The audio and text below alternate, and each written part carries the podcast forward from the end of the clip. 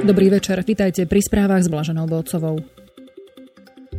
Do diaľničného mosta v Janove, ktorého časť sa dnes do poludnia zrútila, udrel blesk. Uviedli to viacerí svetkovia, ktorých citovala na svojej webovej stránke tlačová agentúra ANSA. Podľa údajov, ktoré priniesla agentúra AP s odvolaním sa na správy súkromnej spravodajskej stanice Sky TG24 sa zrútila až 200-metrová časť mostovky nachádzajúca sa 80 metrov nad zemou. Na 35 stúpol počet mŕtvych v dôsledku dnešného zrútenia diálničného mosta v meste Janov na severozápade Talianska. Medzi obeťami je aj dieťa. 5 zranených je vo vážnom stave. Informovala o tom agentúra ANSA s odvolaním sa na zdroje v hasičskom zbore. Český spravodajský server iDnes.cz informoval, že z mosta spadlo zhruba 20 vozidiel vrátane nákladných. Medzi nimi bol podľa českej televízie aj český kamión, ktorého vodič nehodu prežil. V čase incidentu bola v danej oblasti silná búrka. Na moste vybudovanom ešte v 60. rokoch 20. storočia tiež prebiehali udržbové práce. Úrady vyslovili podozrenie, že príčinou havárie mohlo byť oslabenie železobetónovej konštrukcie. Páchateľ zadržaný po tom, čo dnes autom narazil do bezpečnostných zábran pred budovou britského parlamentu v Londýne, nespolupracuje s políciou. S odvolaním sa na policajné zdroje o tom informuje agentúra AP. Londýnska metropolitná polícia zároveň uviedla, že podľa všetkého išlo o zámerný čin. Zadržaný páchateľ doposiaľ nebol polícii známy. Vodič autom najprv narazil do skupiny cyklistov a chodcov, následne pridal plyn a vo veľkej rýchlosti narazil do bezpečnostných bariér pred Westminsterským palácom. Zranenia utrpeli najmenej dvaja ľudia, ktorých ošetrili v nemocnici. Jedna žena je zranená ťažko, nachádza sa však mimo ohrozenia života, píše agentúra DPA s odvolaním sa na jedného z hovorcov Scotland Yardu. Po náraze vodič z vozidla nevystupoval, uviedli svetkovia. Polícia podozrivého muža tmavej pleti oblečeného v bielej košeli a čiernej bunde s kapucňou na mieste zadržala a odviedla v putách. Incident vyšetruje protiteroristická jednotka britskej polície. Podozrivého vzali do väzby pre podozrenia z terorizmu. Malta umožní záchrannej lodi Aquarius so 141 migrantmi zakotviť v jednom z jej prístavov potom, ako sa toto plavidlo 4 dní plavilo po stredozemnom mori. Informovala o tom dnes maltská vláda. Malta urobí ústupok a umožní lodi vstúpiť do jej prístavov aj napriek tomu, že v tejto súvislosti nemá žiadny právny záväzok. Uviedla vláda vo vyhlásení s tým, že migrantov následne prerozdelí do Francúzska, Nemecka, Luxemburska, Portugalska a Španielska. Maltská vláda to považuje za konkrétny príklad európskeho vodcovstva a solidarity, píše sa vo vyhlásení. Agentúra DPA pripomína, že Malta a Taliansko zaujali tvrdý postoj voči záchranným plavidlám prevádzkovaným mimovládnymi organizáciami v Stredozemnom mori. Loď Aquarius majú v prevádzke francúzske humanitárne organizácie SOS Mediterane a Lekári bez hraníc. Migrantov zachránili minulý piatok pri dvoch operáciách v Stredozemnom mori. Obe organizácie v nedeľu vyzvali vlády európskych štátov, aby určili nejaký blízky prístav, kde by sa mohli títo migranti bezpečne vylodiť. Väčšina migrantov pochádza zo Somálska a Eritreji a je medzi nimi 67 neplnoletých osôb bez prievodu dospelých. Nemecká polícia vyšetruje dva výhražné listy obsahujúce biely prášok, ktoré dostali veľvyslanectva USA a Izraela v Berlíne.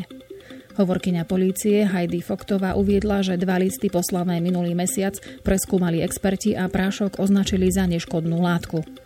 Polícia sa podľa hovorky nezameriava na podozrivého, ktorého považuje za odosielateľa oboch listov, ale ďalšie podrobnosti neuviedla vzhľadom na pokračujúce vyšetrovanie. Podozrivého vyšetrujú v dvoch prípadoch narušenia verejného poriadku vyhrážaním sa, ale zatiaľ nikoho nezatkli. Izraelská ambasáda dostala prvý list 24. júla a druhý list doručili na americké veľvyslanectvo 26. júla. Ani jedna z ambasád to zatiaľ nekomentovala s tým, že k bezpečnostným otázkam sa vo všeobecnosti nevyjadrujú, dodáva agentúra AP.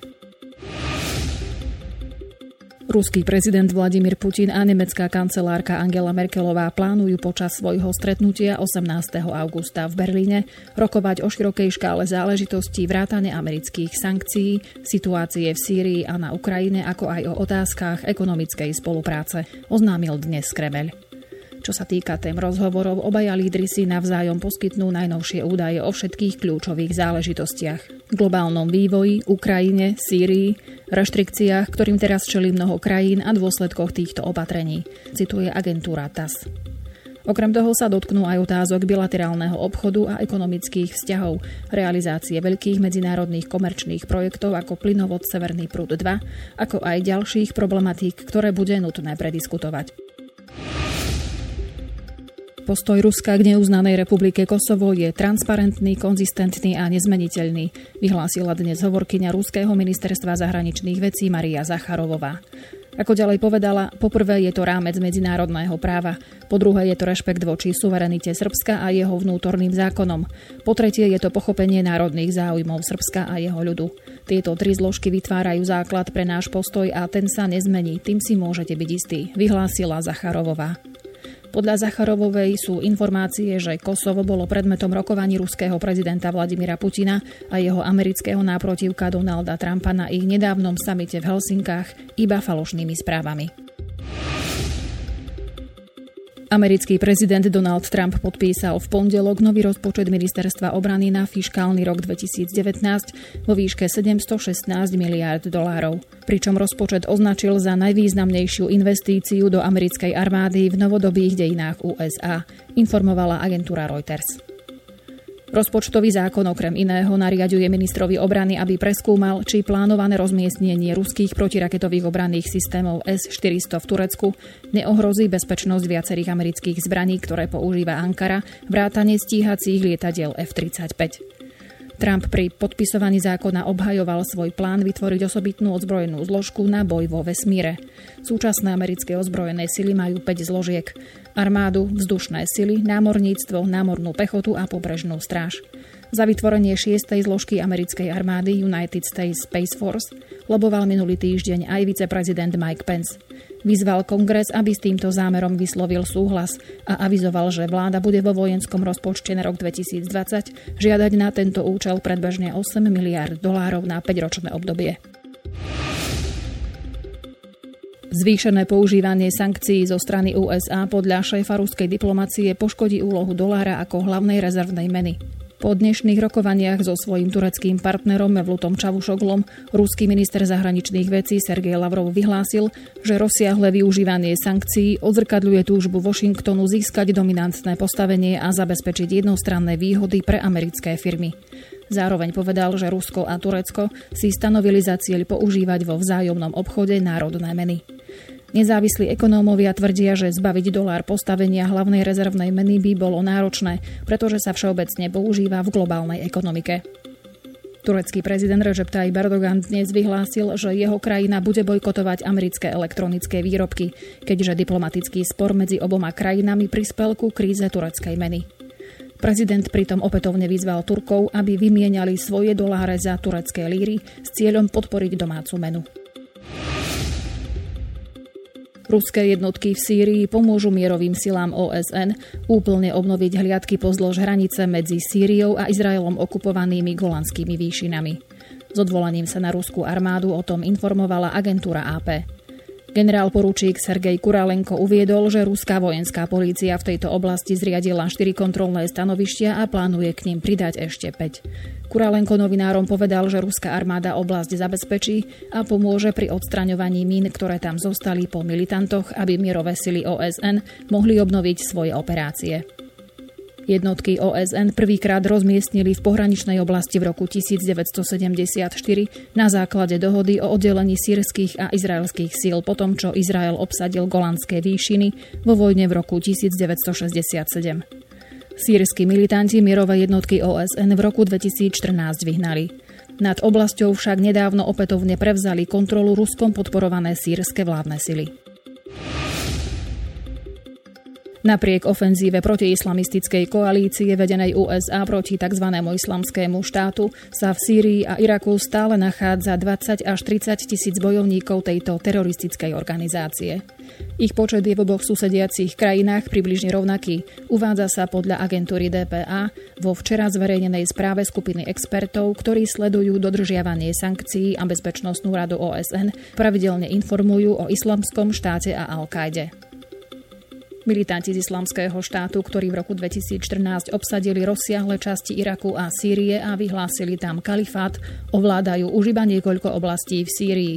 Napriek tomu je islamský štát v tejto krajine stále schopný uskutočňovať útoky, varujú experti OSN.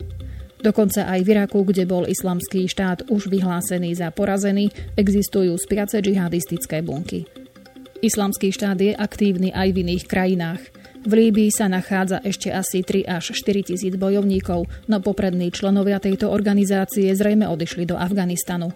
Tam má islamský štát 3500 až 4500 bojovníkov a pribúdajú ďalší.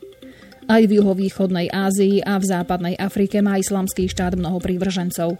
V Jemene ich je niekoľko stoviek. Početnejšia je však Al-Qaida, ktorá má odhadom 6 až 7 tisíc bojovníkov.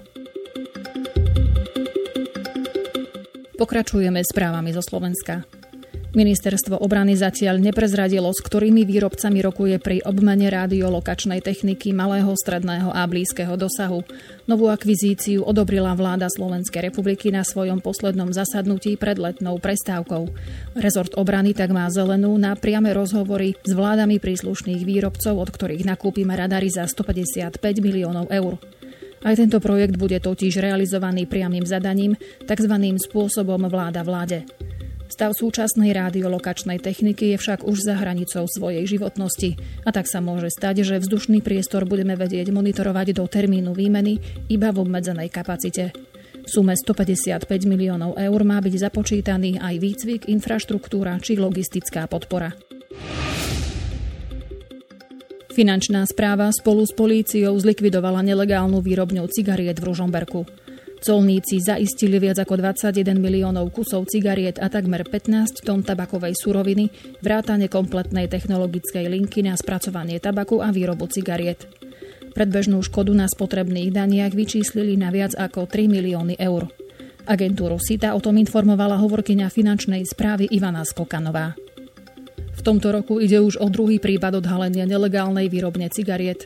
Podobný prípad evidujú na finančnej správe z júna v Revúcej. Pri akcii vtedy zaistili 10,5 miliónov kusov cigariet a takmer 6 tisíc kg tabakovej suroviny. Slovensko je v oblasti pašovania cigariet skôr tranzitnou krajinou. V oboch zmienených výrobniach sa vyrábali falšované cigarety rovnakej svetoznámej značky, dodala finančná správa.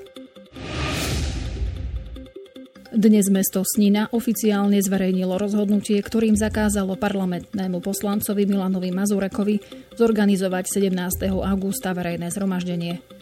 Mazurek z ľudovej strany naše Slovensko si dal za cieľ poukázať na vysoký nárast kriminality neprispôsobivých občanov a žiadať zvýšenú intenzitu práce policajtov, tak v meste ako aj v okolitých obciach. Správu priniesol portál Pravda.sk. Mesto zareagovalo do troch dní od podania žiadosti. Zhromaždenie zakázalo, pretože ho považuje za vysoko rizikové a je v rozpore s niektorými skutočnosťami. V zdôvodnení pripomenulo vlaňajšie podanie generálneho prokurátora Jaromíra Čižnára na Najvyšší súd. Vychádza z vyhodnotenia rozsiahlých podkladov, ktoré ukázalo, že ľudová strana Naše Slovensko ako extrémistická strana s fašistickými tendenciami svojim programom a činnosťou porušuje Ústavu Slovenskej republiky, zákony a medzinárodné zmluvy. Píše sa v rozhodnutí mesta. Zo 142 aktivít a opatrení, ktoré sa v rámci akčných plánov Národnej stratégie pre integráciu Rómov do roku 2020 mali realizovať v roku 2017, zodpovedné subjekty splnili prípadne priebežne plnia 75. Ďalších 58 opatrení je vo fáze prípravy implementácie a 9 aktivít sa nenaplnilo. Vyplýva to z monitorovacej správy plnenia stratégie Slovenskej republiky pre integráciu Rómov do roku 2020, ktorá je v skrátenom medzirezortnom pripomienkovom konaní. Ministerka vnútra Denisa Saková, ktorá so splnomocnencom vlády pre rómske komunity Abelom Ravasom správu predkladá, informuje, že celkový objem čerpaných finančných zdrojov na plnenie opatrení v siedmých prioritných oblastiach, ktorými sú vzdelávanie, zamestnanosť, zdravie, bývanie, finančné začlenenie, nediskriminácia a oblasť prístupov smerom k väčšinovej spoločnosti, bol v roku 2017 v objeme viac ako 82 miliónov eur. Čerpanie zdrojov sa týka prostriedkov z európskych štrukturálnych a investičných fondov i štátneho rozpočtu Slovenskej republiky. A to už bola posledná informácia. Dnes sme čerpali z portálov ČT24, parlamentné listy, Pravda, Teatrikom, Teraz a web noviny. Do počutia.